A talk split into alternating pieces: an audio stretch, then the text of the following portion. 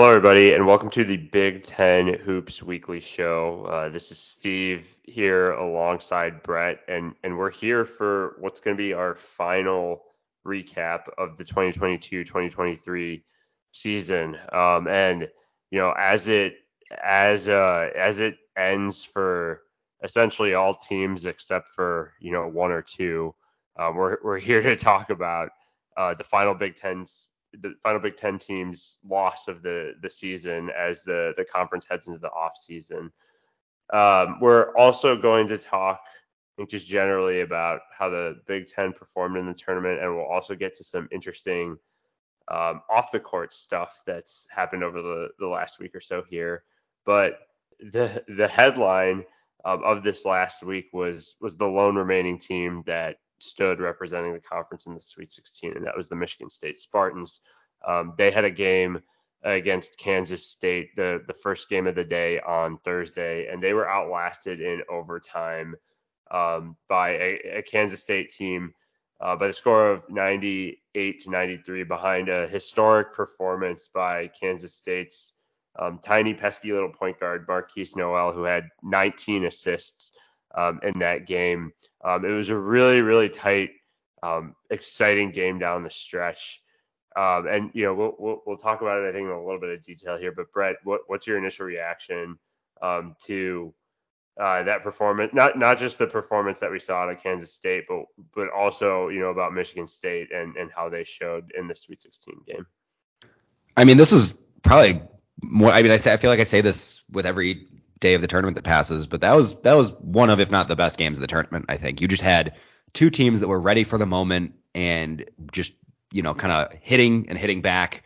Um, just really kind of a heavyweight heavyweight fight, especially down the stretch uh, in in overtime. Um, I mean, I you know, there's not not I, we we always it was always kind of inevitable for some reason to me that that this Michigan State team would be the last team standing. Uh, Just, you know, with with Tom Izzo's reputation in in in March uh, and and other times, uh, you know, during the season where they were really flying under the radar, um, it it just always kind of seemed inevitable to me. But I, I mean, in it, it really is interesting because in the, in theory, you look at the box score, you kind of remember what things were like when you were watching the game.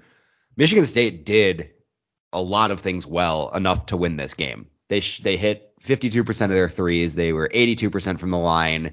Uh, you know, they turned the ball over maybe a bit too much and didn't force that many turnovers, which is kind of something that we had identified going into the game, especially because Kansas State does turn the ball over a ton, and they only turn the ball over five times, and that's kind of where where it lies. Um, and they just they just didn't have an answer at the end of the day, and and that's what happens in this tournament. Um, you run into guys like Marquise Noel and Keontae Johnson, who are also ready for the moment and and just were able to deliver the last punch.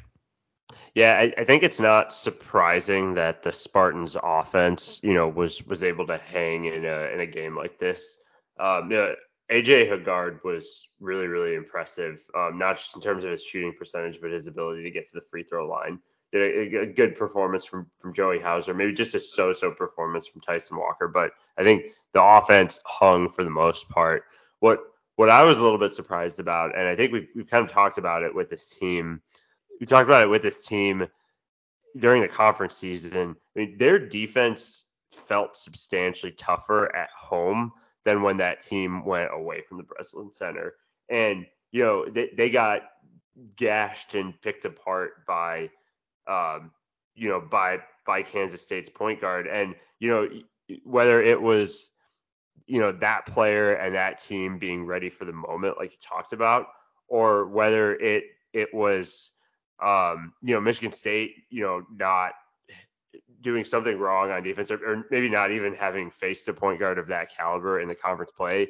I, I, I think, you know, we we haven't necessarily talked about it that much in in this forum because of the Big Ten's lack of ability to get late in the tournament. But once you get this far, you're kind of susceptible to not randomness, but just these wacky performances where um, over the course of the season, you know, all this stuff evens out. But on, on this day, uh, Kansas State, that, that was enough to get them over the top into a game that was really, you know, nip and tuck, punch for punch down the stretch. And I think, you know, really the the play that highlighted just um, Kansas State and, you know, Marquise Noel and his ability to pass was that kind of the kind of iconic play of the game where he was talking with Jerome Tang and they were trying to run a play and then he throws the alley-oop um, and, you know, at a pivotal point in the game. So um, I think it, you know, Michigan State definitely hung, hung tough and represented well, but man, I mean, if it were only eighteen assists instead of nineteen, they may have walked out of there with a win. Yeah, I think that's fair. Um, but again, I think that's more of a Kansas State played a great, great, great game and Michigan State played a great game. And, you know, sometimes that's not enough, um, as, as we've seen all too often in March, but you know, hats off to to the Spartans for being the last Big Ten team standing and, and, you know, making, making an impact in the tournament, um, all things considered.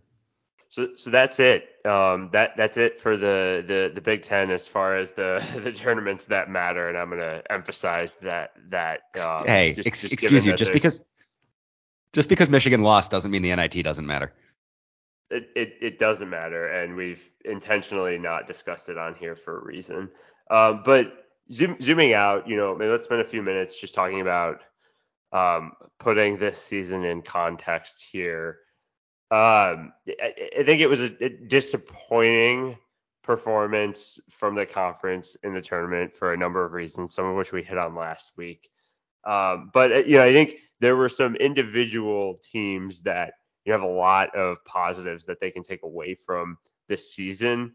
Um, even though, like, even though the, the, the conference necessarily didn't show as well. And I think, you know, oftentimes one of the gauges that are used to like evaluate a conference's season is, you know, a number of teams in the tournament. That's an obvious one. And the Big Ten was at, was at the top there, but it's also a number of teams that get to the second weekend.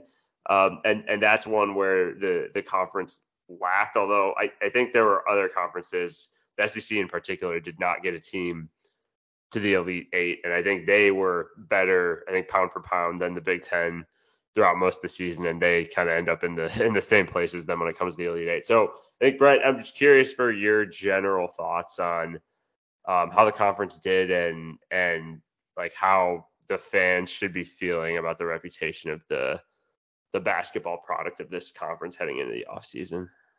I don't think that this tournament changed anybody's mind. If you just like neutral college basketball fan of, of a, you know, a Big East team, a big, a, a Big twelve team, an S E C team. Um, I think that they'll kind of say, yeah, the Big Ten just kind of beats up on each other and, and, and then doesn't make a, an impact in the tournament. And I think this year more than ever, I think with the middle of the conference being so even, you know, where, where it was really pretty much anyone's game on any night besides like Minnesota.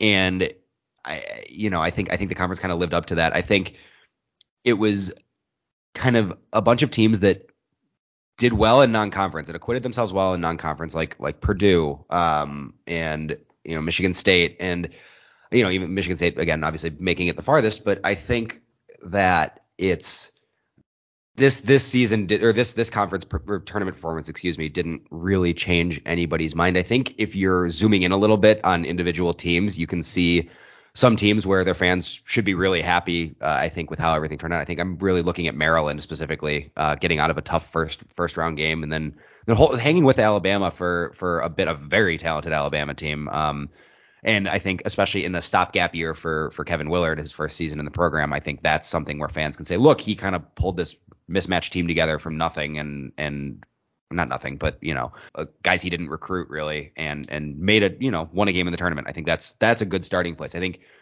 if Micah Shrewsberry had stayed at Penn State, I think this would be a perfect launching off point for that program. And we'll get to that in a bit. Um, but then you look at Iowa, Illinois, um, and you and Indiana maybe and say, well, this is the same, same, same, same shit, different day. Like, you know, it's kind of the same problems that have plagued these teams for a while and not being able to overcome them in the tournament. Um, so overall, I think kind of even keeled. I mean, no, there were no really, besides Purdue, teams that ever, ev- everyone outside the conference was really talking about as championship contenders. Um, so I think that overall this season is, is not changing anybody's mind. Yeah, well, and I think that's that's part of the problem, dude. And I think, you know, you should also shout out Northwestern as one of the teams that I think has to be really happy about where they they stand. Um, I, I think we'll see what their team looks like next year, but I think just given that, I mean, they had basically been awful for the last couple of years. You know, this kind of came out of nowhere, and I think, you know, that fan base happy to be there, happy to have won a tournament game, happy to have been competitive in uh in their round of thirty-two matchup. And I think the each team sort of has their own unique reputation um in, in a way, and I, I think a, a lot of the bad associated with some of the stronger teams in the conference this year kind of reared its its ugly head, I think, to, to get us there. You know, Purdue now has a reputation of losing, not not just underachieving in the tournament, but like losing, you know, losing, being the victim of upsets, you know, and choking. Like, they now have that reputation associated with them, and that harms the conference, right? Um, Illinois, no one can seem to figure out why they can't figure it out, and that harms the conference too, right? Um, it, it's funny, right? Because even just comparing with last year, uh, last year was sort of almost the opposite problem, right? Like, we had a bunch of teams that overachieved it throughout the season, got high seeds, and it, and and still couldn't deliver, right? Like, you had Iowa as a five seed losing the first round. You had Wisconsin as a two seed losing early. You had Purdue getting to the getting to the Sweet sixteen, but Uh, not, you know, losing to Saint Peter's, um, and yet Illinois, you know, losing in the in the second round. You know, these are teams at the top of the conference that you just couldn't deliver. And I almost wonder, like, is it is it talent that's the problem? Because I think you can look at the Big Ten, and there just haven't been the caliber of N B A draftees um, of some of the other conference that. that, you know, we see come out. But but this year, I think, is a little bit different. Like, I think there might be four or five guys from the Big Ten taken in the first round. Um, and it's perplexing why that didn't translate, you know, to, to more wins on the court. Yeah, I I mean, I think there's there's definitely something there, um, you know, and I, th- I think we'll see moving forward. I think we'll see a little bit more recruiting parity as as N I L stuff kind of gets settled after, you know, a year or two of just kind of, all right, here, throw money at things. And and as that gets out. So I, I think that there's that. I think, you know, you're also seeing less, I, maybe not less, but like there's not a lot of continuity, although sometimes, and sometimes that doesn't really matter. But um, but again, I think if even if there is continuity, the top end talent really isn't quite there. I mean, you you know, Indiana had Trace Jackson Davis, who's great, one of the best college basketball players in the country, and then the rest of the guys that were around for multiple years were all mediocre to bad. Um, and that was the, everyone's preseason pick to win the Big Ten. So I think I think there's something to be said there. I think, you know, and not not to sound like a conspiracy theorist, but I think there is a certain logic to thinking, well, OK, the, the way the games are reffed in the Big Ten conference and the way they're reffed in the N C double A tournament are a little bit different. And it's hard for players to adapt to what's been to a thing that's been something that's been called or let go kind of the entire year. Um, that's not going to c- cause a conference wide shift in wins, but I think it's it's something that at least is present in the back of players' minds. I think if with the tournament being allowed to be way less physical than your average Michigan State, Ohio State game or whatever. So I think there's a multitude of factors, I think, because it's also interesting because I would hold up the Big Ten coaches against any other conference's coaches for the most part. I think there's a lot of really good coaching talent there. And I, so, yeah, maybe it is just a talent deficiency, but I think, you know, we'll, I think, I think we'll be able to maybe have a better idea of that sort of as the next couple recruiting classes and, and portal, especially classes, uh, kind of fall into place. Yeah. You know, and I, I think just even peeking forward to next year a little bit, I think there's next year is going to be a crucial year for, I think, several programs in the conference, just when you think about the direction that they're heading. And I, I think Illinois is probably at the top of the list where, um, you know, they probably got a little bit out of their skis when Underwood came and had, you know, I mean, he's, he's really put together a strong run of regular season success in his first three years there. Um, and, and in the, in the COVID year too. Um, but no Sweet sixteens, despite the the the conference, you know, conference tournament championships and regular season championships.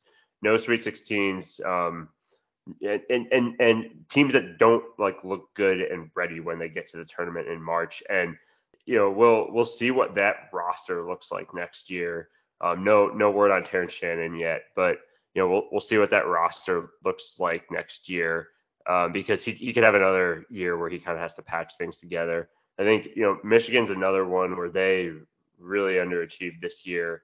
Um, and yeah, kind of heading in the wrong direction um, as they enter year five of the Juwan Howard era um, with a roster that could be fairly depleted uh, as, as well um, with several potential, you know, N B A caliber players on that team. Um, and even like a Ohio State, right, with Chris Holtmann, he's usually been pretty consistent, uh, but this year was was not very good. Um, and so, you know, th- those are three programs I think in particular where like we're gonna be watching them next year because if if if they don't perform, and I mean you could lump Wisconsin in there too for for that matter. There there might be coaches on the hot seat and fan bases up in arms. Um, so you know there are a lot of things to look at as as we think about next year. Um, with that, we'll pivot into just some just general news updates as well as other things taking place in the conference just with offseason getting started for several programs. So we, we have a coaching change. Uh, Micah Shrewsberry is gone in Penn State, heading to South Bend to replace Mike Bray and coach the Fighting Irish. He, he had a really, really good year. So in, in some ways, it's surprising that, you know, he built all this momentum. Um, and, you know, got got them their first N C double A tournament bid in a while, along with the team just like that looked really, really well. We didn't mention Penn State as in the in the fan bases of, of teams that should be. Well, or, I'm sorry, you did mention them, but um, they they should be proud of the year that they had this year. But but you, you can kind of see, given his background, why Notre Dame would be appealing, and in particular the conference that they're in right now. But what are your thoughts on on Shrewsberry headed to the Fighting Irish? I mean, it's a huge bummer for not only Penn State, but for the conference as a whole. I think, I think, and we've, we've talked about this a lot. Like, Micah Shrewsberry is a really, really good coach. And we saw that even going back to, to last season when, you know, the, the kind of formation of this year was there. Um, and you had guys like Pickett and Lundy and Dredd, and they still played really hard. They played good defense. Uh, and you could see there was an identity there, and that continued into this year with bringing in Andrew Funk and, and that recruiting class. And and they had got that kind of paid off, obviously, with a with a first round tournament win, and and that was huge for Penn State's program. I, you know, kind of doing some digging around the the coaching stuff. I think there were some issues with Penn State and potential willing to invest in facilities and N I L for basketball when it's it's very much a football school. And I think, I mean, leaving for Notre Dame isn't going to change much of that, but I. It's it's a huge bummer. I get he's from Indiana, so I get it, and I think he makes uh, the Fighting Irish uh, a, a really good opportunity right away. But I think that Penn State is going to have a very interesting time uh, replacing him. I mean, some some names buzzing around right now are, are guys like Matt Langle at Colgate, who plays a similar kind of offense predicated on a lot of threes.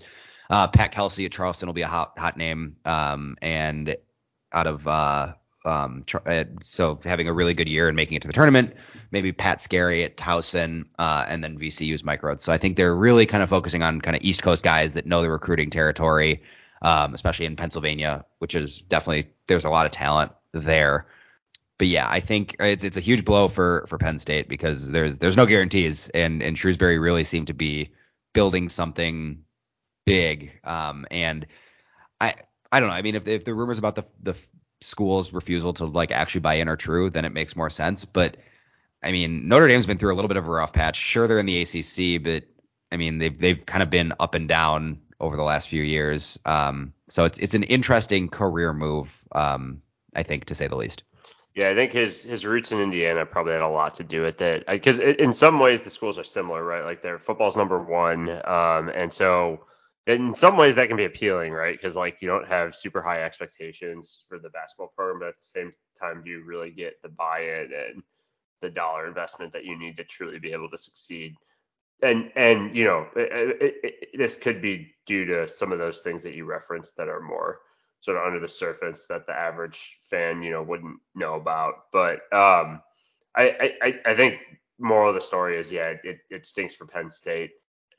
I, I don't, even if he stayed, I don't know what their roster was going to look like. You know, they, they played, you know, they didn't have a super deep rotation this year, and, you know, there are going to be guys that were going to be leaving anywhere. But yeah, I think this, uh, this will set them back a little bit. Um, and they'll, you know, they'll, they'll kind of, they kind of have to start over after just having started over two years ago. So that's unfortunate there. Now let's talk about the N B A draft. So we've had four guys formally declare for the N B A draft. Jett Howard out of Michigan, Bryce Sensabaugh out of Ohio State, Cliff Omoruyi out of Rutgers. So three guys from teams that didn't make the tournament. And then Seth Lundy declared out of Penn State as, as well. So yeah, I think the the presumption is that Howard and Sensabaugh will be mid mid first round picks. And Omoruyi and Lundy, I think, will be probably lucky to be second round picks at this point. Maybe Omoruyi a little bit more likely to go off the board um, than Lundy, but like, yeah, you know, maybe let's start with the let's start with the bigger name guys. So I don't know that this terribly surprises anybody, but forgetting about like where they're going to go in the N B A draft, because I think that's that's kind of obvious to everyone. Like, what's the impact that Howard and Sensabaugh's departures leave on their two teams?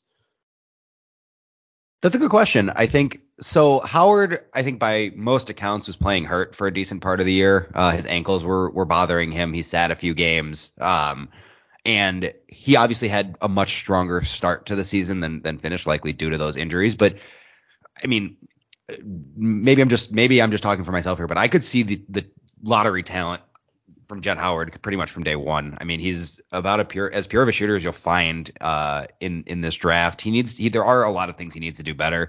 Um, he, you know, got to work on more finishing around the rim and uh, attacking closeouts instead of just shooting, work on shot selection, and, and has some defensive questions. But I mean, shooting will get you paid in the N B A. And, and that's from day one, he can go in and, and provide minutes, I think, on an N B A team. But I mean, it leaves Michigan without a, really a scoring wing, uh, and you know we'll we'll see what happens with with Kobe Bufkin and his potential declaration. But I mean, Michigan will not have a lot of outside scoring next year, uh, and this leaves this leaves a big hole uh, on the wing. Although it should probably help their defensive rotations somewhat. Um, and Sensabaugh was kind of a do-it-all uh, offensive scorer, three-level scorer, um, same defensive questions, but you know he's still a freshman like Jett Howard, so those will probably work themselves out at the next level. I actually think like if Ohio State brings everyone back, I mean, you know, they'll still have Bruce Thornton, which is, so they'll still have guard scoring. Um, I don't know what their recruiting class looks like, but, and they'll lose Justice Suing and I believe Sean McNeil and Isaac Likely. So they're going to have a lot of pieces to fix, um, to replace, excuse me. But I'd say that, especially with Sensabaugh's a little bit more inconsistencies, uh, and his foul habits, I think that, you know, the Ohio State should be able to kind of replace that talent easier than Michigan, as they're currently stated. Yeah, and then with Omoruyi and Lundy, like I, I almost feel like th- th- these guys are are playable, I think, in internationally, and um, I don't know that they're gonna take G League runs, but you know, I, I think with Omoruyi, his style is probably conducive to like the the possibility of like a stint on an N B A team, just because like he's a rim runner and, and defense. Like you, you kind of see why that style might work for some N B A teams, but he does not have great touch around the rim. Foul trouble, I, I don't know if it was necessarily a huge issue for him, but there's there's still a little bit of like, sometimes he can't stay on the floor at moments when he needs to. And I think Lundy is just a matter of there's other guys that are bigger, faster, uh, and better shooters than than him. Um, although I'm surprised. I've seen him like in the top one hundred on a lot of prospects lists, which obviously isn't enough to necessarily get you in the draft. But I think he'd be a really good player in Europe.